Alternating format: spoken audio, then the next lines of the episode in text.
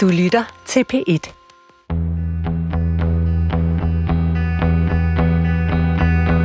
Penge får verden til at snurre rundt, men er i stigende grad også drivkraften bag den grønne omstilling.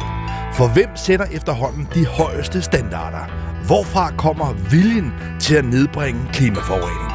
I mange år troede jeg selv, at det var politikerne, de fremsynede og progressive politikere, der skubbede på udviklingen. At de folkevalgte var de grønne pionerer. Men det gamle verdensbillede er begyndt at krakelere. For mens politikerne igen og igen udskyder de svære og dyre beslutninger, er nogle af de største virksomheder for alvor begyndt at rykke. Og selv, ja, der er også ved at blive forvandlet fra rød kvævland til grøn spekulant. Velkommen til Guld og Grønne Skove her på B1, programmet, hvor jeg går på nysgerrig jagt efter klimaets kolde kontanter og undersøger, om det virkelig er muligt at tjene både moder jord og usel mammon. Mit navn er Lars Trier Mogensen. Det er bestemt også tiltrængt, altså de store virksomheders klimaomstilling. Mange selskaber udleder mere end små lande. Eksempelvis har danske Mærsk en større klimabelastning end hele Danmark til sammen.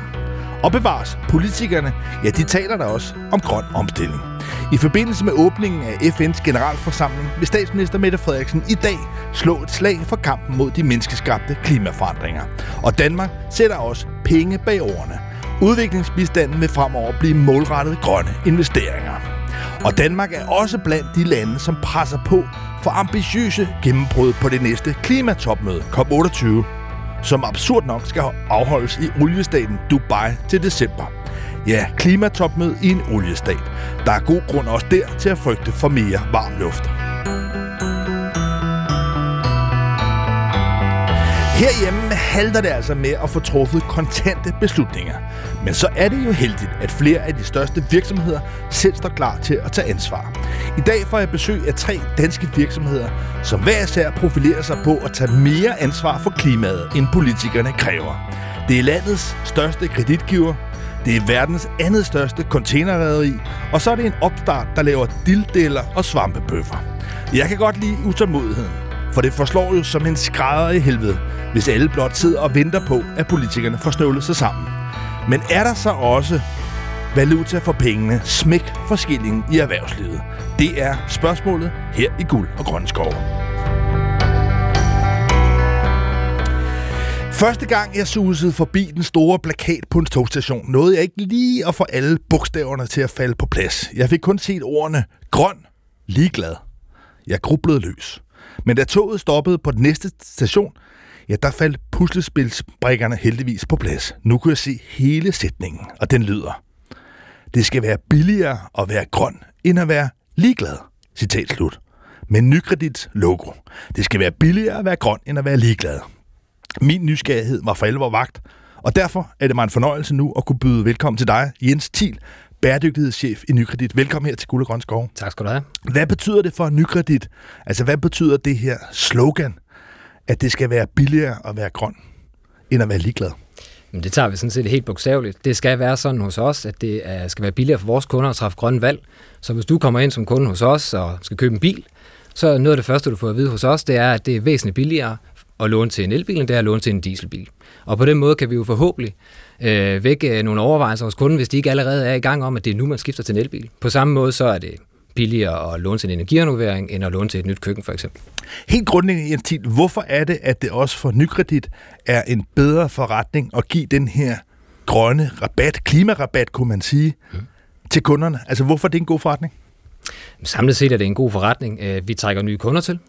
Øh, vi får bedre kundetilfredshed hos de kunder, vi har. Vi kan se, at de kunder, der har vores grønne produkter, har væsentligt højere, det vi kalder NPS-score, altså simpelthen en højere tilbøjelighed til at MPS. anbefale os. NPS, Net Promoter Score. Ja, sorry. Øh, grundlæggende så er det, så er det et, et signal om, at de øh, er væsentligt mere tilbøjelige til at anbefale os til andre kunder. Så tror vi også, det giver større medarbejderstolthed, gør det lettere også at tiltrække nye medarbejdere. Øh, det er også sådan, at øh, vi jo øh, også er interesseret i, at værdien af de ejendomme, vi belåner, de fastholder den værdi. Øhm, og det, øh, det gør vi også på den måde her. Og til sidst, og ikke mindst, så er det også en måde for os at få gjort det tydeligt for kunderne, at der er en fordel ved, at vi er en bank, der er ejet af en forening af kunder.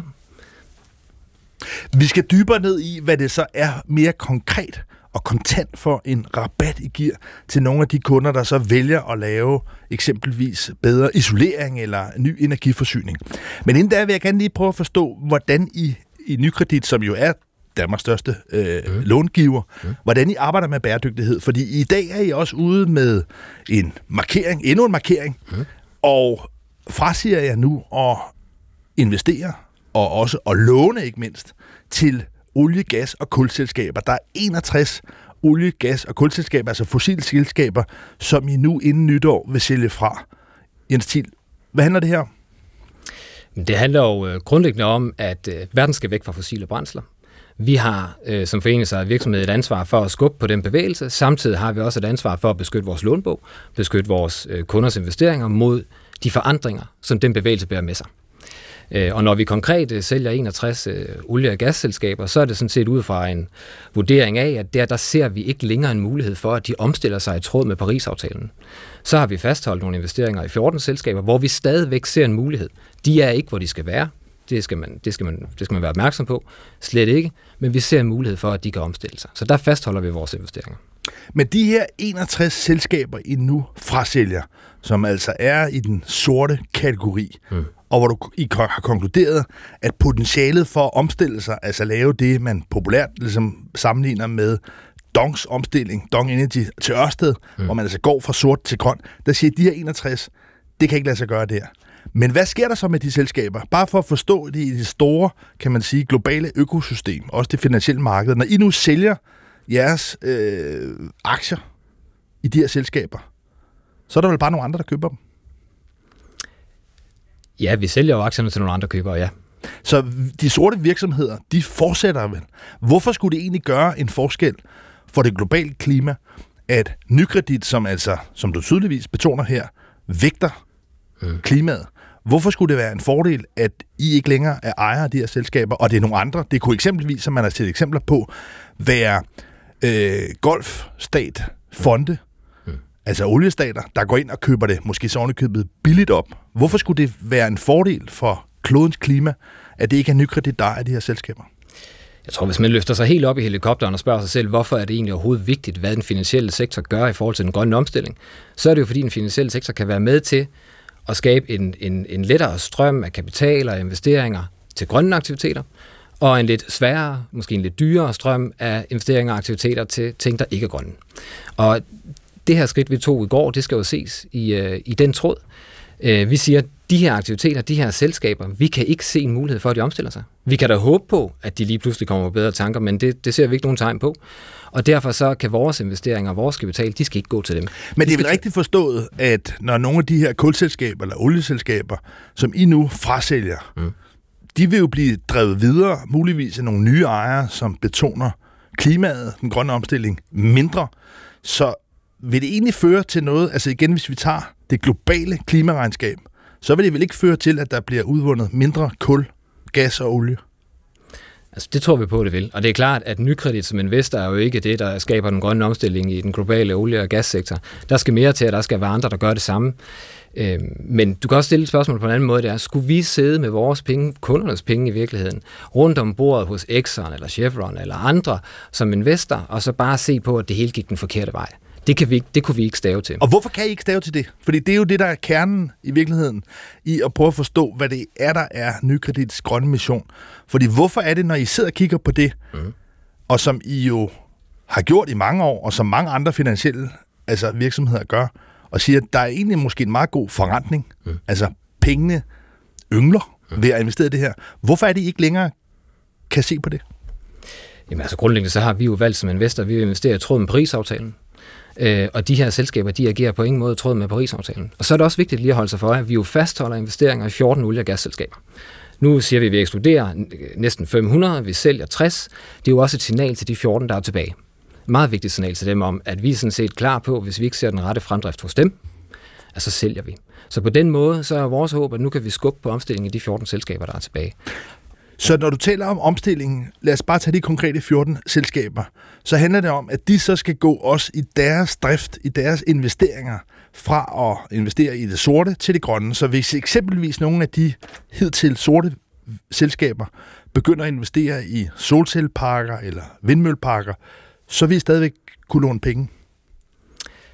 Nu er det her på investeringssiden, så det, det, er, det er selskaber, vi har investeret i, men ja, det er klart vores øh, forventning til dem, at de over tid øger deres investeringer i, i grønne energiformer, solcelleparker, vindmølleparker og alt muligt andet godt, vi har. Det er klart vores forventning. Men, men fordi nu er det jo en stor butik, nykredit. Mm. Altså, der er både investeringer, mm. så er der øh, långivning.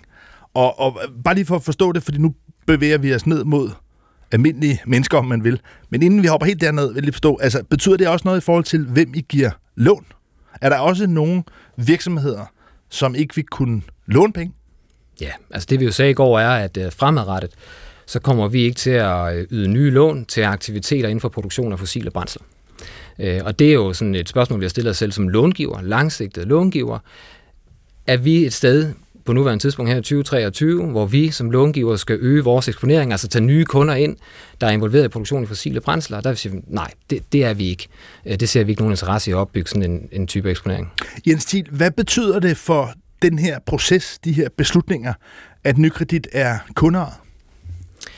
Det ligger endnu et, øh, et tryk på os. Vi forenes sig, det ligger et, et særligt ansvar på os for at agere i, i tråd med, øh, med samfundets mål og den grønne omstilling, og i det hele taget påtage os øh, et ansvar for samfundet. Okay, men nu kan man sige, at det bliver ikke alene øh, måske dyre at, at være sort. I hvert fald er der øh, et, et, et frasalg af aktier det er jo ikke enige om i nykredit. Det er der jo mange kapitalfonde, også nogle af de helt store spillere, som er i gang med ligesom at sælge ud af den sorte portefølje.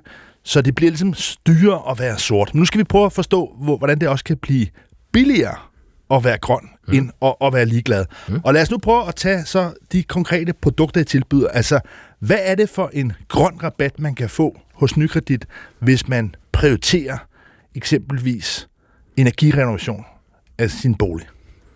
Jamen altså, øh, hvis du printede vores prisliste, den er cirka på 3-4 sider, tror jeg, der kan du se priserne på, på de forskellige øh, låneprodukter, vi har. Så vil du se, at de grønne produkter bare sådan konsekvent er billigere end, end de andre. Øh, hvis du kommer ind og skal låne en bil øh, til en elbil, jamen så koster det knap 3% i rente. Øh, der er ikke nogen oprettelsesgebyr. Øh, hvis du skal låne til en dieselbil eller en benzinbil, så koster det 7 eller 9 procent i rente. Så det er sådan en ret markant øh, forskel. Jeg tror, hvis du vil låne til en energirenovation øh, hos os, det kunne være øh, skifte varmepumpe eller ruder, der skal skiftes, det kunne være mange forskellige ting, så koster det øh, 1,75 eller 2,75 lidt afhængig af, af løbetid. Og det er også markant billigere, end du ellers skal låne til hos os. Men jeg kan godt forstå, hvis man altså går ud og skal låne eksempelvis til en bil, at det så spiller ind, at man kan få et, et, et billigere lån. Det er jo som den enkelte øh, kunde, den enkelte øh, låntager. Hvorfor er det også en bedre forretning for nykredit at give den her klimarabat, eller den her grøn rabat? Ja. Altså først og fremmest så er det noget, vi gør, fordi vi gerne vil gøre det billigt for vores kunder at træffe grønne valg. Men det er så også en god forretning for os. Øhm, det, vi kan se, det tiltrækker kunder. Øh, der kommer nye kunder til, fordi vi har de her produkter. Øh, vi kan se, at det øger kundetilfredsheden hos dem, vi har. Vi kan se, at medarbejderstoltheden stiger. Øh, vi kan også, det er en god måde for os at fortælle om, at vi er ejet af en forening af kunder. Det kan vi sætte på, i spil på den måde her. Og samtidig, når vores kunder renoverer deres bolig, energirenoverer deres bolig, så bevarer de og beskytter de også værdien af den bolig, og det har vi sådan set også som långiver. Men jeg lad lige forstå den her mekanisme, mm. at den her øh, rettidige omhu, kunne man sige. Altså, hvad er det, der gør, at en bolig bliver mere værd, og derfor vel mindre risikobetonet at låne til for jer? Altså, hvad er det, hvad, hvordan er det, at de her grønne skove, man vil, altså kan man sige, gå i, i samspil ja. Ja. med guldet. Ja. Der er jo to ting i det. Altså, det ene er jo de løbende omkostninger. Hvis jeg skal købe en bolig, så vil jeg jo interessere mig for, hvad koster det løbende at sidde i den. Øh, og hvis en, øh, udgifterne til varme og lignende, de er, de, de er lavere, alt andet lige, så må det styrke værdien af boligen. Alt andet lige. Og så tror jeg da også, at vi er flere og flere, der går op i, hvad er energimærket på det hjem, vi bor i øh, simpelthen også er ren og skær interesse for det grønne. Så forhåbentlig på sigt vil vi da også se, at det sætter sig i markedet, at øh, energimærker, der alt andet lige er højere, de måske også har en højere værdi. Nu er der jo mange faktorer, der spiller ind i forhold til øh, værdisættelsen af en, en, en ejendom, og også kan man sige forventningerne til, til prisudviklingen.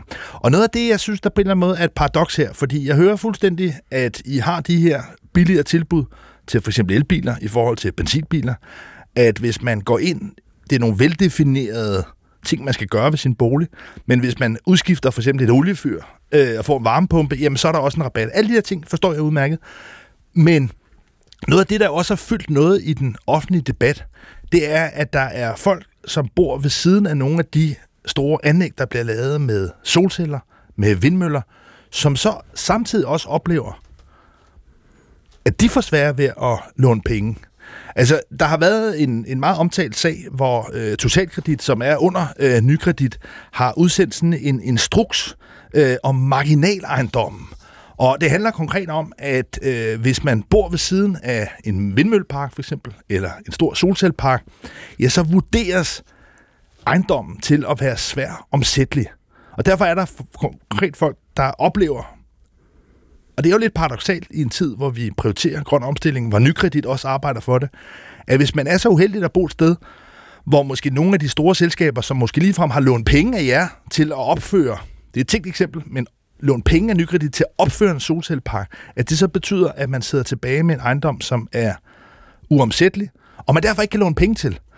Jens hvad, hvad, hvad er egentlig jeres budskab til de mennesker, der sidder derude, og som er blevet fanget i den her mærkelige kreditklemme, at den grønne omstilling gør dem insolvente, eller i hvert fald gør, at de ikke kan låne penge til deres bolig? det, her, det, det er jo spot ned på et af de svære dilemmaer, som er, øh, når vi snakker bæredygtighed. Øh, og det her det er noget af det, vi følger meget nøje øh, ind hos os og drøfter løbende. Øh, det er jo sådan, når vi skal lave vurderinger af boliger, så skal vi, og det sådan, tror jeg er bundet af lov, uden jeg er ekspert på det, men det, det, det, det er bundet af lov, at så skal vi lægge vurderingen op af referenceejendommen og se, hvor er markedet henne. Øhm, og hvis der er en vurdering hos den vurderingsafkyndige, at, at der er et eller andet omkring ejendommen, som påvirker dens værdi, så skal vedkommende tage det med ind Øh, men det er, som sagt, det, det er noget, vi, øh, vi kigger på. Og men men jeg, jeg, jeg kan sagtens forstå, at man på en eller anden måde bliver nødt til at forholde sig mm. til den enkelte ejendom, og hvis der er ting, altså for eksempel der bliver bygget en, en motorvej ved siden af, så er det indlysende noget, der mm. øh, påvirker prisen. Og på samme måde er det også, at der er mange mennesker, ikke ønsker at bo ved siden af eksempelvis af en vindmøllepark eller af en solcellepark, ja, så er det selvfølgelig også noget, der påvirker prisen. Men det er mere, kan man sige, den dobbeltstandard, at når I kommer til eksempelvis den her nye strategi i forhold til at deinvestere, altså sælge ud af fossile selskaber, så gør I det ud fra nogle ambitioner, nogle idealer om at følge Paris-aftalen. Men jeg synes bare, det ramler lidt sammen med den konkrete virkelighed, der så er, at når folk sidder derude med deres bolig, så er det nogle meget snævre kreditvurderingslogikker, I ligger til grund. Så er det altså ikke Paris-aftalen, man hører om. Altså, kan du godt forstå, hvis folk sidder derude og føler, at de ligesom kommer i klemme i den grønne omstilling? Ja, det kan jeg sagtens forstå. Øh, og det her, det er jo en af de ting, vi skal have til at gå op, og der er ikke nogen, der siger, at den grønne øh, omstilling er let, og det er også nogle af de ting her, vi, vi sidder og kigger på, hvordan, hvordan vi gør fremadrettet. Øh, der er nogle rammer for, hvordan vi sætter vurderinger. Der er selvfølgelig også sådan en helt grundlæggende øh, øh måde at drive et, øh, en finansiel virksomhed på, som er, at vi skal låne ud til, til de værdier, som nu ejendommene nogle gange har. Øh, men jeg er helt, øh, jeg kan sagtens øh, se dilemmaet, men og det er også noget, vi, vi ser på. Bevæger vi os så ikke ind i et landskab, hvor man kan sige, at hvis man bor eksempelvis i et parcelhus, i et øh, forstadskvarter, og man der laver nogle ganske fornuftige energirenoveringer, så får man ligesom en rabat. En grøn rabat, i hvert fald hvis man øh, gør brug af nogle af de tilbud, I har. Så, så personen i forstadskvarteret, som måske øvrigt lever et liv, der har en vis klimabelastning, de får sig en rabat. Hvorimod nogle af de folk, der lever derude, hvor der er længst mellem ejendommene, ja, de får en eller anden form for dummebøde, eller i hvert fald noget, de ikke selv ligesom har øh, gjort sig fortjent til. Altså, at vi får en skævvidning, så folk, der bor i de gode kvarterer, de får grønne rabatter, mens dem, der bor andre steder, ja, de oplever i virkeligheden, at den grønne omstilling gør livet sure. Der er helt sikkert nogle modsatrettede hensyn her, som vi skal finde balancerne i. Jeg tror, hvis du kigger på os og som virksomhed, så er der jo øh, dele af landet, hvor jeg tror, vi har en markedsandel på realkreditlån på i hvert fald 70 procent, i hvert fald hvis du kigger på nyudlån. Vi er øh, realkreditinstituttet, der er til stede i landdistrikterne, og derfor så har vi fuldstændig ligesom vores kunder interesse i at finde den rigtige balance her. Lad os lige prøve så at dykke ned i det, der trods alt er gulderåden, altså ja. den økonomiske fordel. Der har I øh, noget, der hedder grønt boliglån og også grøn opsparing. Altså jeg har svært ved, også når du forklarer det her, at forstå, om det ligesom er et spørgsmål om markedsføring og skabe en god stemning. Du nævner også øh, medarbejdertilfredshed, men i virkeligheden at være flere kunder ind, så I ligesom, altså I er markedsførende. Øh, Totalkredit sidder næsten på, på halvdelen øh, af markedet, men at det er et spørgsmål om, kan man sige, ligesom at få enormt stor volumen, og så kan man tjene penge ved stordriftsfordele og andre ting, eller om I isoleret tænker, at de her grønne tiltag er en god forretning? Altså kan du lige prøve at hjælpe mig med balancen her mellem det, der kunne sige at være markedsføring, det der handler om at skabe volumen på den ene side, og så på den anden side, det at der ligesom er guld i de grønne skove i sig selv? Nu er det vigtigt at lige øh, holde sig for, at nu snakker vi om produkter i Nykredit Bank, og ikke totalkredit, så det kræver, at du er bankkunde i Nykredit Bank, hvis øh, man skal have dem. Øhm, øh, det er markedsføring. Ja, vi laver markedsføring for, at folk ser det. Vi, ser, vi laver markedsføring for, at potentielle kunder ser det, og det kan vi også se virker, fordi vores produkter virker. Og på den måde, så bliver det samlet set en god forretning. Kigger du isoleret set på de enkelte produkter, øh, så tror jeg, hvis man øh, har indsigt i bankdrift, så kan man ret hurtigt regne ud, at øh, når vi sælger et øh, for eksempel billån til knap 3%, og Nationalbankens rente er 3,5%, så er det ikke en specielt god forretning, isoleret set. Men samlet set, så kan vi tiltrække nye kunder, vi får en højere kundetilfredshed, øh, og øh, medarbejderstolthed som inde på, vi beskytter øh, pandets værdi, vi kan få i talsat vores foreningsejerskab og gøre opmærksom på det, som er rigtig vigtigt for os. Samlet set, så er det en rigtig god forretning. Og så gør det det billigere for kunderne at træffe grønne valg. Det er sådan set det centrale. Men, men prøv lige at forklare, altså helt konkret, altså der er jo mange mennesker, der sidder derude øh, i løbet af et år, og i hvert fald hen over nogle år, og skal træffe beslutninger om at købe en ny bil, og i de senere år har der jo været mange, heldigvis kunne man tilføje, der begynder at overveje elbiler. Men prøv lige at forklare os som finansiel forretning, hvordan kan det overhovedet betale sig at give en lavere rente end Nationalbanken? Isoleret set er det heller ikke en særlig god forretning. Men igen, det handler jo om, at vi kan få flere kunder ind ad døren.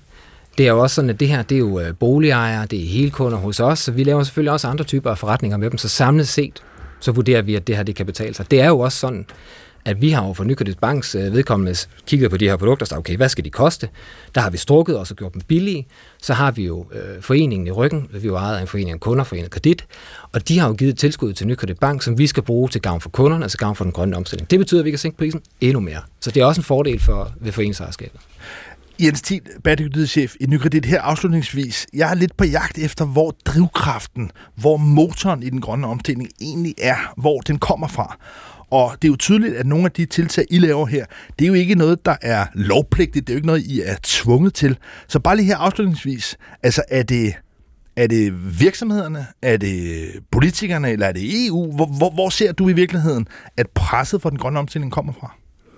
Jeg ser, den kommer al, jeg ser, den kommer alle steder fra, og vores tiltag kan jo ikke stå alene. Altså, hvis du bare tager elbiler igen. Vi har, samfundet har et mål om flere elbiler på gaden. Det kræver, at afgifterne bliver sænket fra statens side. Det kræver, at bilproducenterne laver elbiler, der er attraktive. Det kræver, at energiselskaberne udruller infrastruktur. Og så kan vores bidrag være, at vi gør det billigere at finansiere. Så det er en samlet øh, indsats fra alle aktører i samfundet. Jens Thiel, bæredygtighedschef i Nykredit. Tusind tak, fordi du kom ind her og forklarede, hvorfor at det skal være billigere at være grøn, end at være ligeglad. Det var også lidt.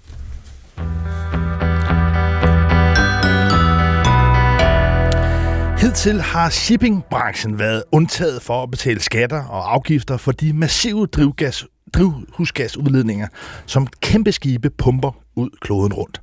Og det er til trods for, at shipping står for omtrent 3% af verdens udledninger. Men det er jo altså nok også svært, sådan har det været historisk, at håndhæve regler ude på de syv verdenshave. Og hvad gør man så? Ja, Danske Mærsk vil gerne udvise rettidig omhu, også når det gælder grøn omstilling. Rederiet har sat høje mål. AP Møller Mærsk vil være klimaneutrale i 2040 for det er faktisk blevet fremrykket. Og nu vil jeg gerne byde velkommen til dig, Morten Bo Christiansen. Du er chef for grøn omstilling i Mærsk. Velkommen her til Guld og Grøn Skov. Mange tak for det. Der har jo været stor fanfare her i ugens løb, og hvis man er i København, kan man også cykle ned øh, og se Laura Mærsk, det nye skib. Hvad er det her for et vendepunkt, der er sket også i Mærsk lange historie med dåben nu af Laura Mærsk? Ja, man kan se hende, hun ligger nede på tolvboden, faktisk lige ude for vores øh, hovedkontor ved Esplanaden. Øh, ja, der har været meget fanfare, øh, og det er faktisk fordi, vi synes, det her er en ret stor milepæl, øh, ikke bare for vores virksomhed, men faktisk for, for, for shippingbranchen i det hele taget. Øhm, og man kan sige, øhm, øh, hvis man kører ned og ser skibet, de fleste synes, det er et stort skib. Det er 175 meter langt cirka. Det er faktisk et ret lille containerskib. Den kan, ja, det er det, der hedder et feeder-skib. Ja, det, der hedder et feeder-skib. Det kan, det kan bære omkring 2.000 20-fods container. De største skib, vi har, kan faktisk bære øh, 10 gange så mange. Så det er faktisk et relativt lille skib. Og, og du kan sige, der er jo, der er jo kun et men, endnu. Men, men vi synes faktisk, at det er en, en, en, en milepæl, øh, og tre grunde til det faktisk. Den ene grund, det er, det sker. Altså, det er et rigtigt skib. Du kan sparke til det. Det er der. Det har lige sejlet hele vejen fra Korea, halvvejs rundt om jorden på et grønt brændstof. Ikke? Så det er ikke en eller anden øh, forestilling om noget magisk, der skal ske om fem år, eller en eller anden, øh, du ved, øh, billede, man har lavet på en computer. Vel? Det, det er et rigtigt skib, øh, og, og det virker. Øhm, så det er nummer et. Og så nummer to er, at øh, det er det første, og det er altid sjovt, når noget er det første, men det er det første af rigtig mange. Ikke alene har vi selv øh, i, i Ap Mærsk, har vi jo 24 mere på vej, som er meget større end det her. Øhm, og, øhm, men faktisk, hvad vi også har oplevet, faktisk øh, øh, mere end vi havde forventet, er, at vores konkurrenter, også siden vi har beordret det her skib, har ordret rigtig mange. Så faktisk er der 125 øh, store containerskib på vej ind, som alle sammen kan brænde det her øh, grønne brændstof. Men Morten Bo Christiansen, mange vil nok også sige, at det er på høje tid, at der er brug for det, fordi det er vel rigtigt, når man kigger på jeres egne opgørelser mm. af hele Mærsk-koncernens mm. CO2-udledninger, og det er vel at mærke ikke i Danmark, det er ude i den store verden. Ja. Men der har man jo nogle udledninger, I mm. har justeret det hen over årene, men der har man nogle udledninger, der mindst svarer til Danmark, som er faktisk er større ja. end hele Danmarks. Ja. Så det er vel også tiltrængt. Absolut.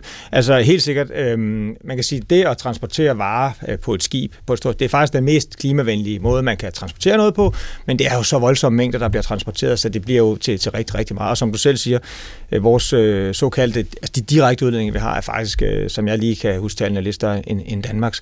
Så det er på høje tid. Altså vi har jo, og, og i hele har hele branchen fokuseret meget på at gøre skibene mere effektive, og, og, det, og de er faktisk blevet meget mere effektive. Man brænder øh, kun cirka halvt så meget brændstof per container nu, end man gjorde for 15-20 år Men bare lige for at anskueliggøre det, altså da klimaudledninger er et globalt problem, ja. så vil det jo betyde for kloden lige så meget, hvad I gør yes. i Mærsk, som vi gør i hele Danmark. Ja, absolut. Ja, helt sikkert. Så derfor er øh, det her første skib, Laura Mærsk, jo altså øh, mildt talt et, et pionerskib. Men lad os lige prøve at dykke ned i det og prøve at forstå, hvorfor det er grønnere. Lige nu, der flyder det på, eller øh, motorerne kører på det, der hedder biometanol. Lad os ja. prøve at forstå det, der er i tanken lige nu ja. på Laura Mærsk. Hvorfor er det grønnere end den øh, bunkerfuel, man normalt bruger? Ja. Så det er faktisk det, man på dansk kalder træsprit. Øh, så det er alkohol, øh, og en meget sim- det er det simpleste alkoholmolekyl, man kan lave. Øh, og, og det udleder jo faktisk CO2, når du brænder det. Og derfor er det vigtigt, at du, at du faktisk, når du laver brændstoffet, skal du have trukket noget CO2 ud af atmosfæren, således at det bliver neutralt i sådan en, kan du sige, en atmosfærisk cyklus.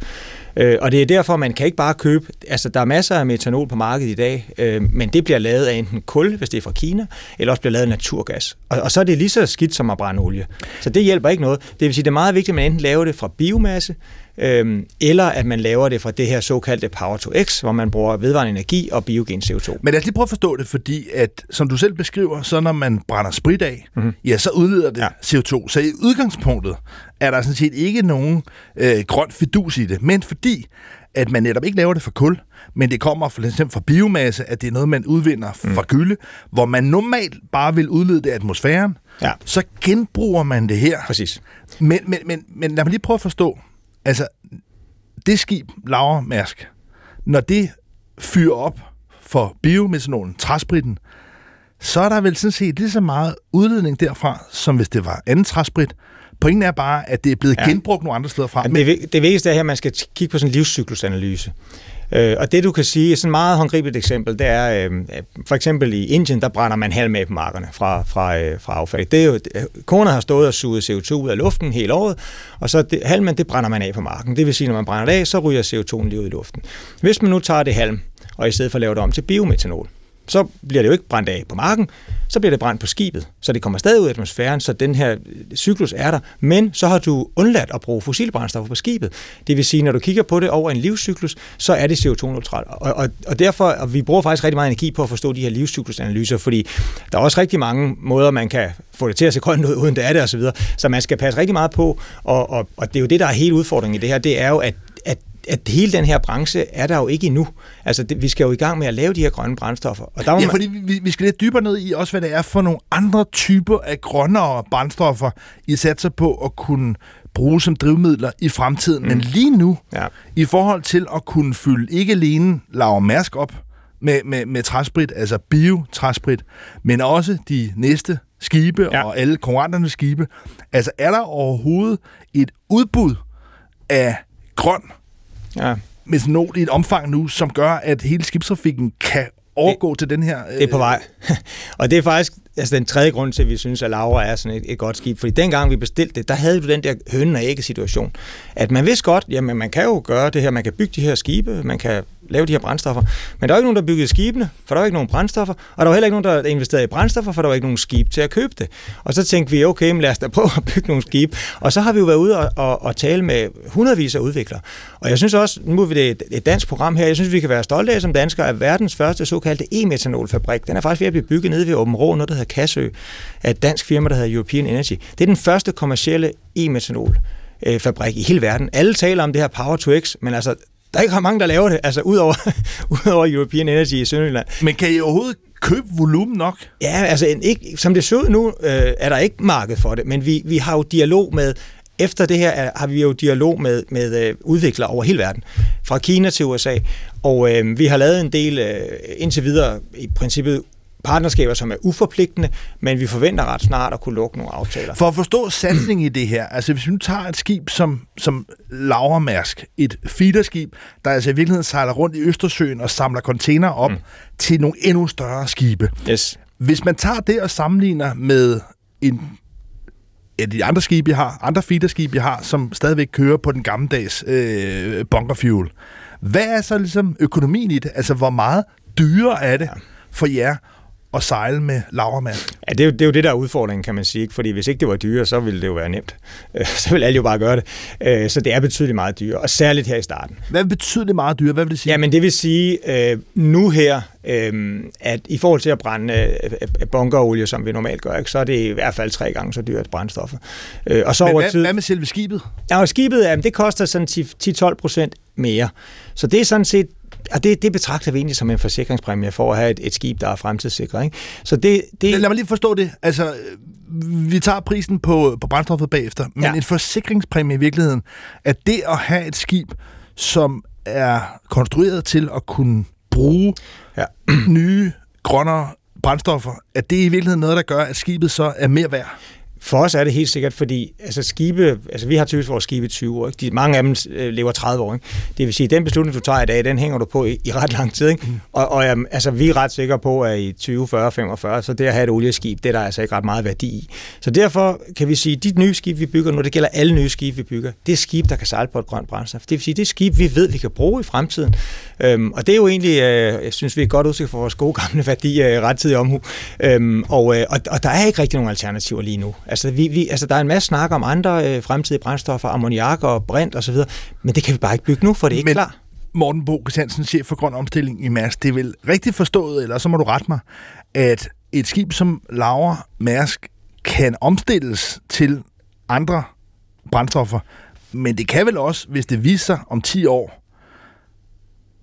køre på olie, Ja, altså det er det, der hedder dual fuel, for at bruge et uh, engelsk og, og det er det, så det kan både sejle på, på olie eller biodiesel for den sags skyld, og det kan også sejle på metanol. Så bare, og, og faktisk skal ja. det bruge en lille smule olie for, at metanolen antænder, så man er faktisk nødt til at lave dem dual fuel. Jeg vil sige, at vores skibe er designet til metanol, det vil sige, de har ret små olietanke, så det vil være ret bøvlet faktisk at sejle dem på, på olie. Men, men, men bare lige for at forstå satsning i det, altså det ville godt kunne lade sig gøre, og altså omforme skibet i fremtiden, hvis det var at sejle på olie. Det er bare for at forstå satsen. Jamen det kan det. I dag kan det sejle på olie, ja. hvis man vil. Så skal man ja. bare fylde det op lidt oftere. ja, ja. Øhm, så det kan det. Øh, og, øhm, og, og det er jo selvfølgelig også... Altså, vi kan jo heller ikke garantere, at vi for alle vores skib kan få metanolen fra dag 1, og vi kan jo ikke have, skibene ligger og, og, og, og ikke kan bruges. Så, så, det er de, så på den måde kan du sige, det er jo... Øhm, altså man har den der... Øh, altså hvis der overhovedet ikke er nogen, der vil betale, og verden viser sig at være ligeglad, det anser vi nu for at være ret usandsynligt, så kan man stadig bruge skibet. Men det gode ved det er, at det her det er et fremtidssikret skib, og, vi, og, og altså bare lige præcis for Laura, der har vi sikret os brændstof for de næste 10 år. Så, så i hvert fald de næste 10 år bliver det, bliver det ikke grønt For mange mennesker fremstår det nok en anelse besynderligt, at der ikke er afgifter øh, på bunkerfuel. Altså, mm. at det olie, der normalt bliver brugt til at sejle container yes. og alt muligt rundt i verden, at det er der ikke nogen afgifter på, hvis man i stedet for tager en, øh, en almindelig bil og kører på ja. vejen i Danmark, så er der ret betydelige øh, afgifter. Tror du, vurderer I, at det er noget, der vil komme? For der er jo ikke ja. nogen tvivl om, at i det samme øjeblik, det, der bliver afgifter på det sorte, så vil hele det her regnskab jo hurtigt forskubbe sig, så vil det ligesom være en tofretning. Ja. Men kommer det? Jamen, det håber vi meget. Altså, øh, så skibsfart er jo, det er jo en global branche, så du sejler jo mellem alle mulige forskellige farvande. Og derfor så er det faktisk reguleret under øh, FN, øh, noget der hedder International Maritime Organization, IMO. Og, øh, og, og IMO har faktisk indtil nu været utrolig uambitiøse på branchens vegne, men faktisk her i juni måned skete der faktisk et, et stort gennembrud, hvor det faktisk lykkedes øhm, øh, øh, IMO at for, faktisk forhandle en strategi på plads, som faktisk taler om at indføre en skat på CO2. Så du skal simpelthen betale en skat for, hvor meget CO2 du udleder fra 27 og frem, og, og har derudover også sagt krav om, hvor stor andel af, brænde, af grønne brændstoffer du skal have i din flåde helt frem til 2050. Og det er faktisk lidt af et gennembrud.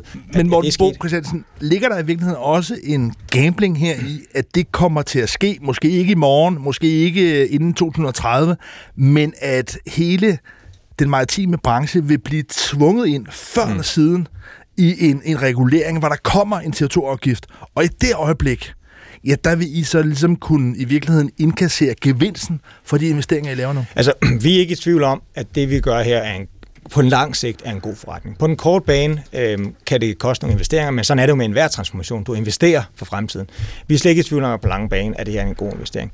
Øhm, og øh, som det er nu, så de her ekstra omkostninger ved de her grønne brændstoffer, dem øh, er vi nødt til at betale selv, eller også så er vi nødt til at få det for vores kunder ved, at de betaler sådan en grøn præmie. Og det gør de faktisk. Vi har faktisk et produkt i dag på biodiesel, som faktisk vokser rigtig stærkt. Det vil sige, at vi kan komme i gang med kunder, der gerne vil betale. Men der er jo ingen tvivl om, at vi skal have den her skat på CO2, og vi tror også, den kommer. Og så er det klart, at hvis du har en flåde, der allerede er klar, jamen, så er du da bedre stillet end dine konkurrenter. Det er der slet ikke nogen tvivl om. Det lyder i hvert fald som en moderne form for rettidig omhu og forsøge at skabe guld og grønne skove. Morten Bo Hansen, chef for Grøn Omstilling i Mærsk, du skal tak, fordi du kom her. Tak for invitationen. Tak.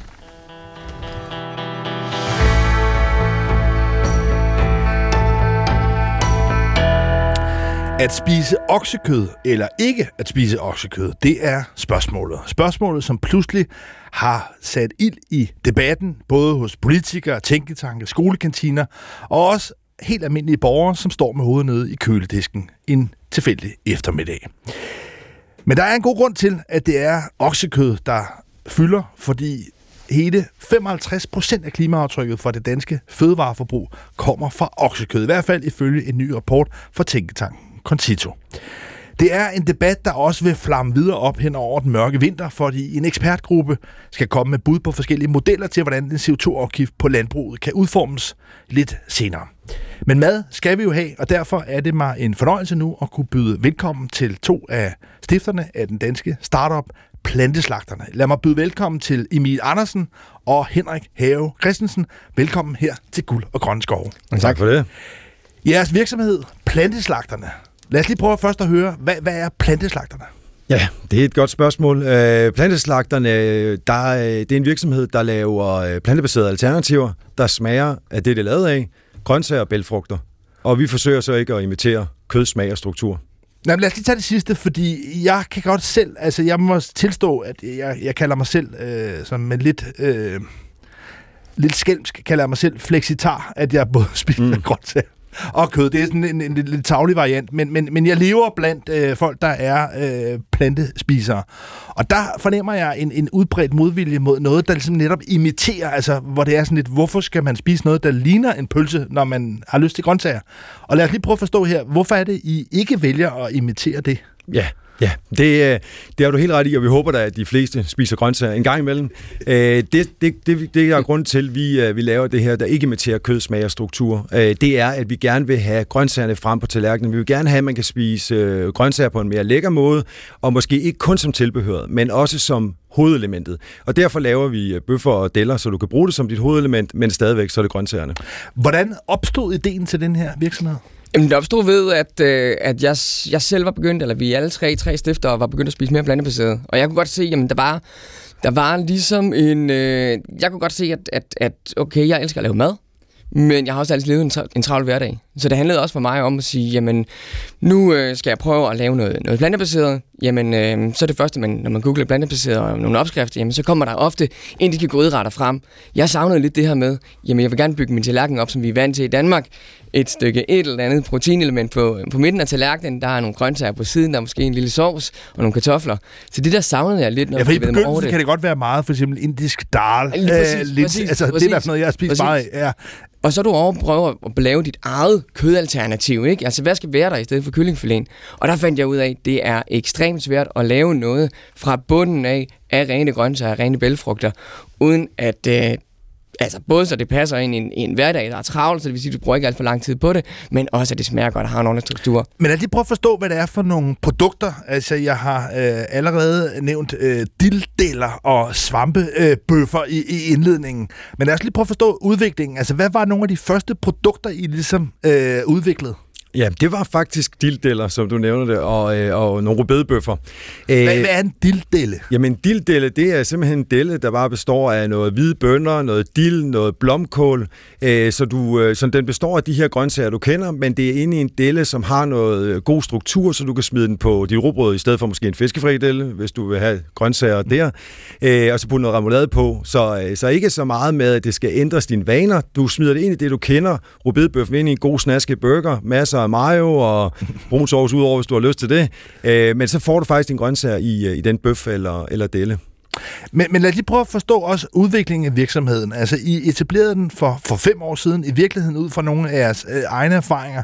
Men prøv lige at, at tage os med, hvordan etablerer man en virksomhed som, som planteslagterne? Altså, hvordan, hvordan fik I rejst kapital? Hvordan fik I ligesom lagt de første frø?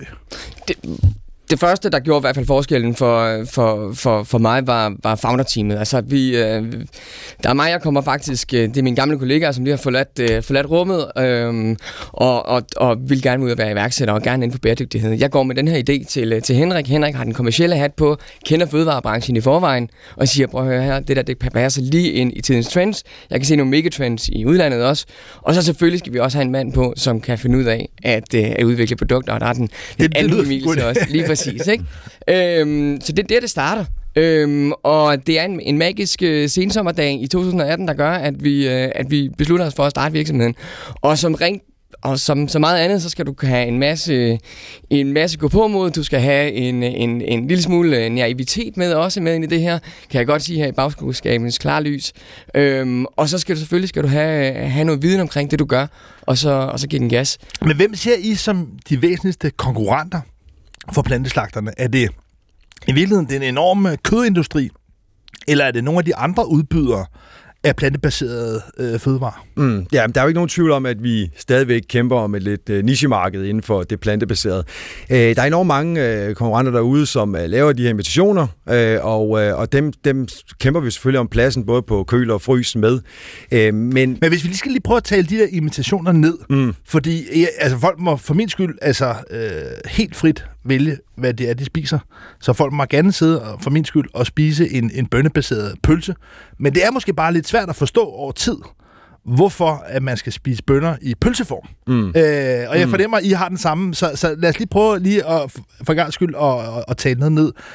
Hvad er det, I har så meget imod de her imitationer? Ja, men jamen, vi har faktisk ikke så meget mod. Vi, vi, det, vi synes egentlig, det er fint, at man både gerne vil have imitationer og, øh, og noget, der ikke imiterer. Men det, som vi godt kunne se, der var et hul i markedet på, det var, at du fik måske mindre sunde ting fra imitationerne. Der var enormt mange i, nummer i, der var mange tilsætningsstoffer i.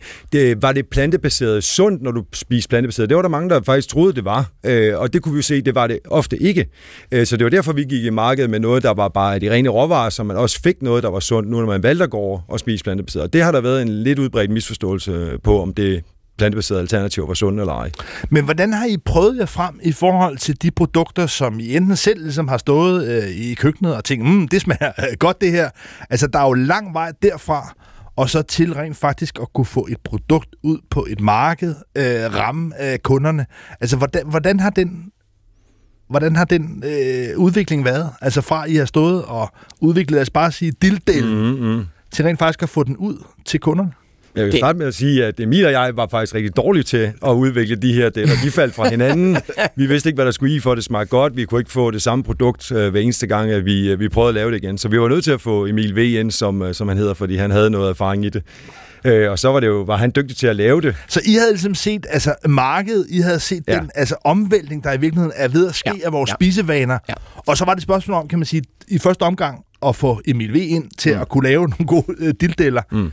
Men derfra var det så i virkeligheden jeres evner, der kom i spil i forhold til at få det løftet ud på markedet. Hvordan gør man det?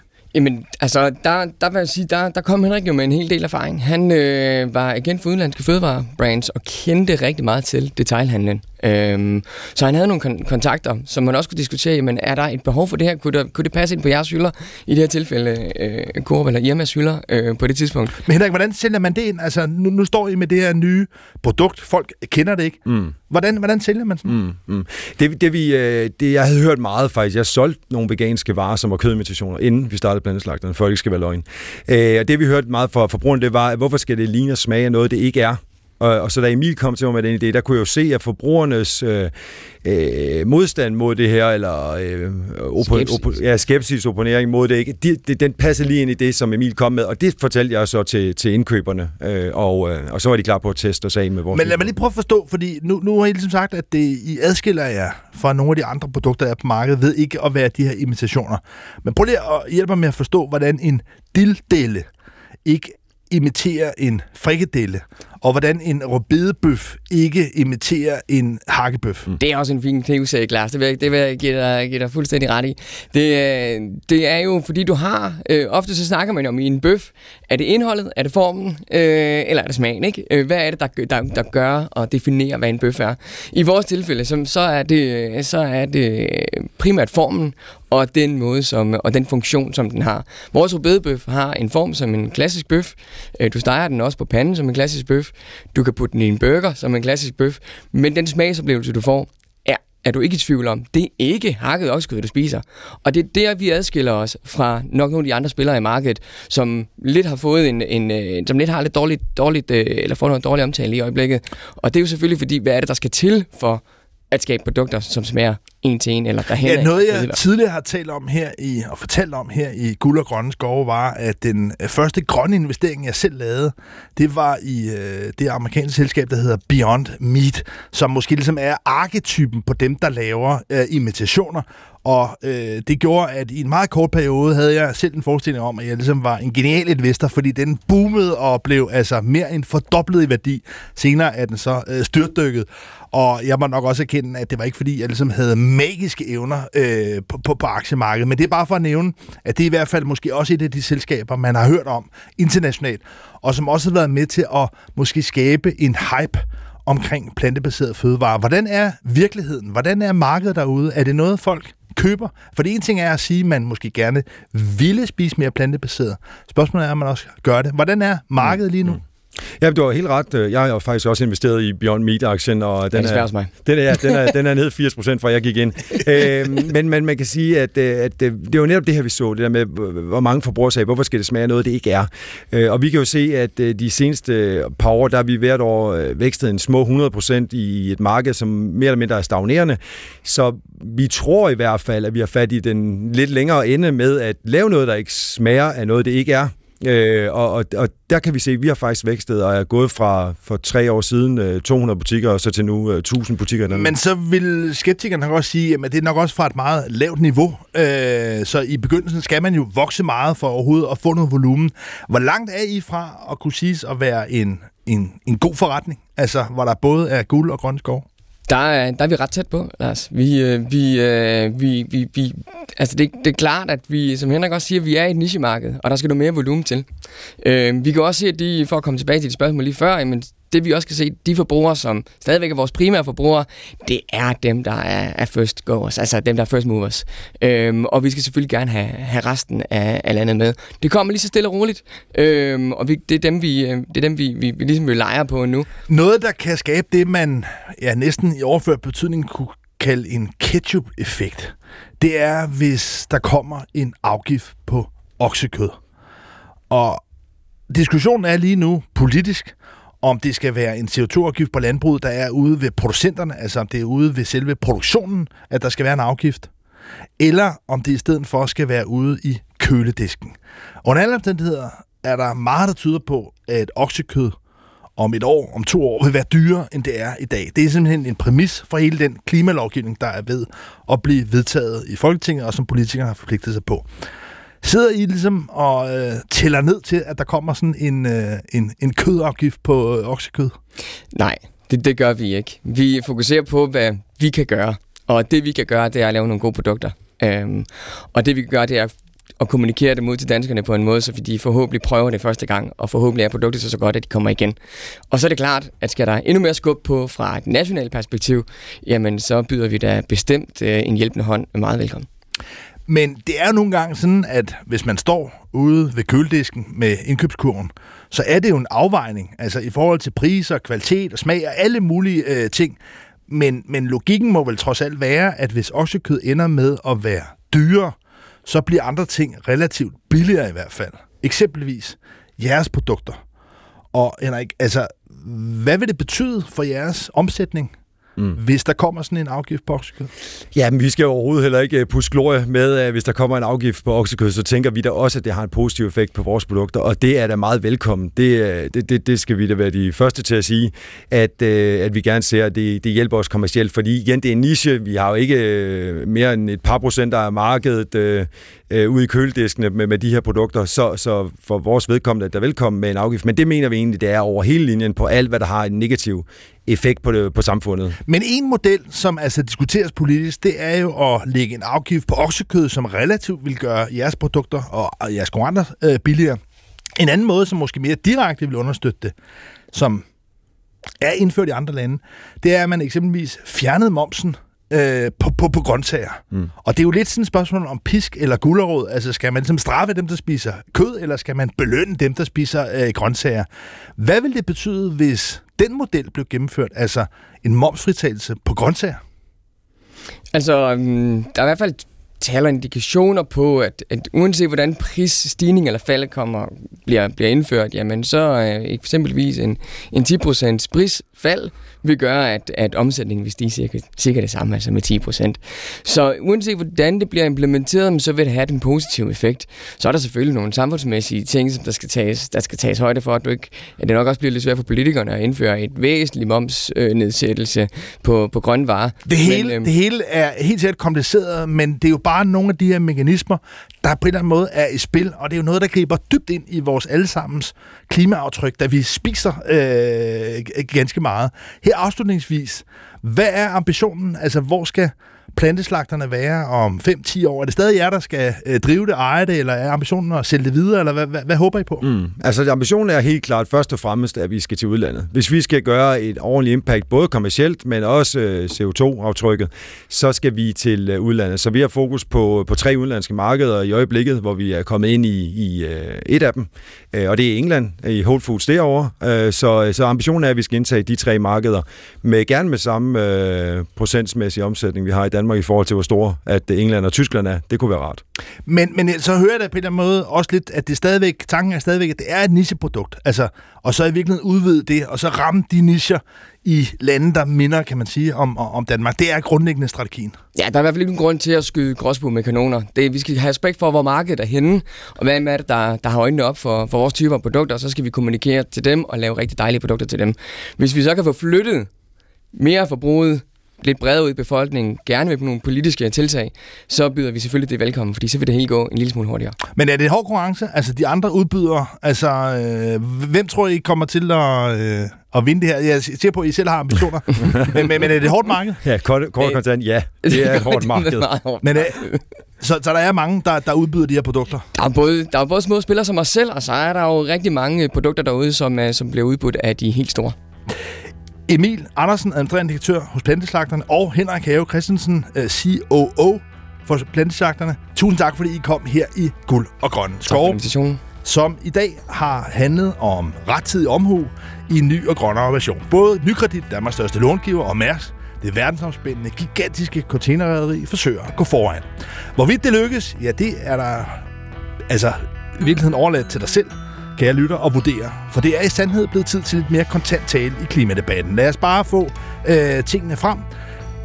Du har lyttet til Guld og Grønne Skove her på B1. Programmet er produceret af Rakkerpark Production for B1, og min producer er Maja Zachariasen. Mit navn det er Lars Remonsen. Tusind tak for at lytte med. God vind.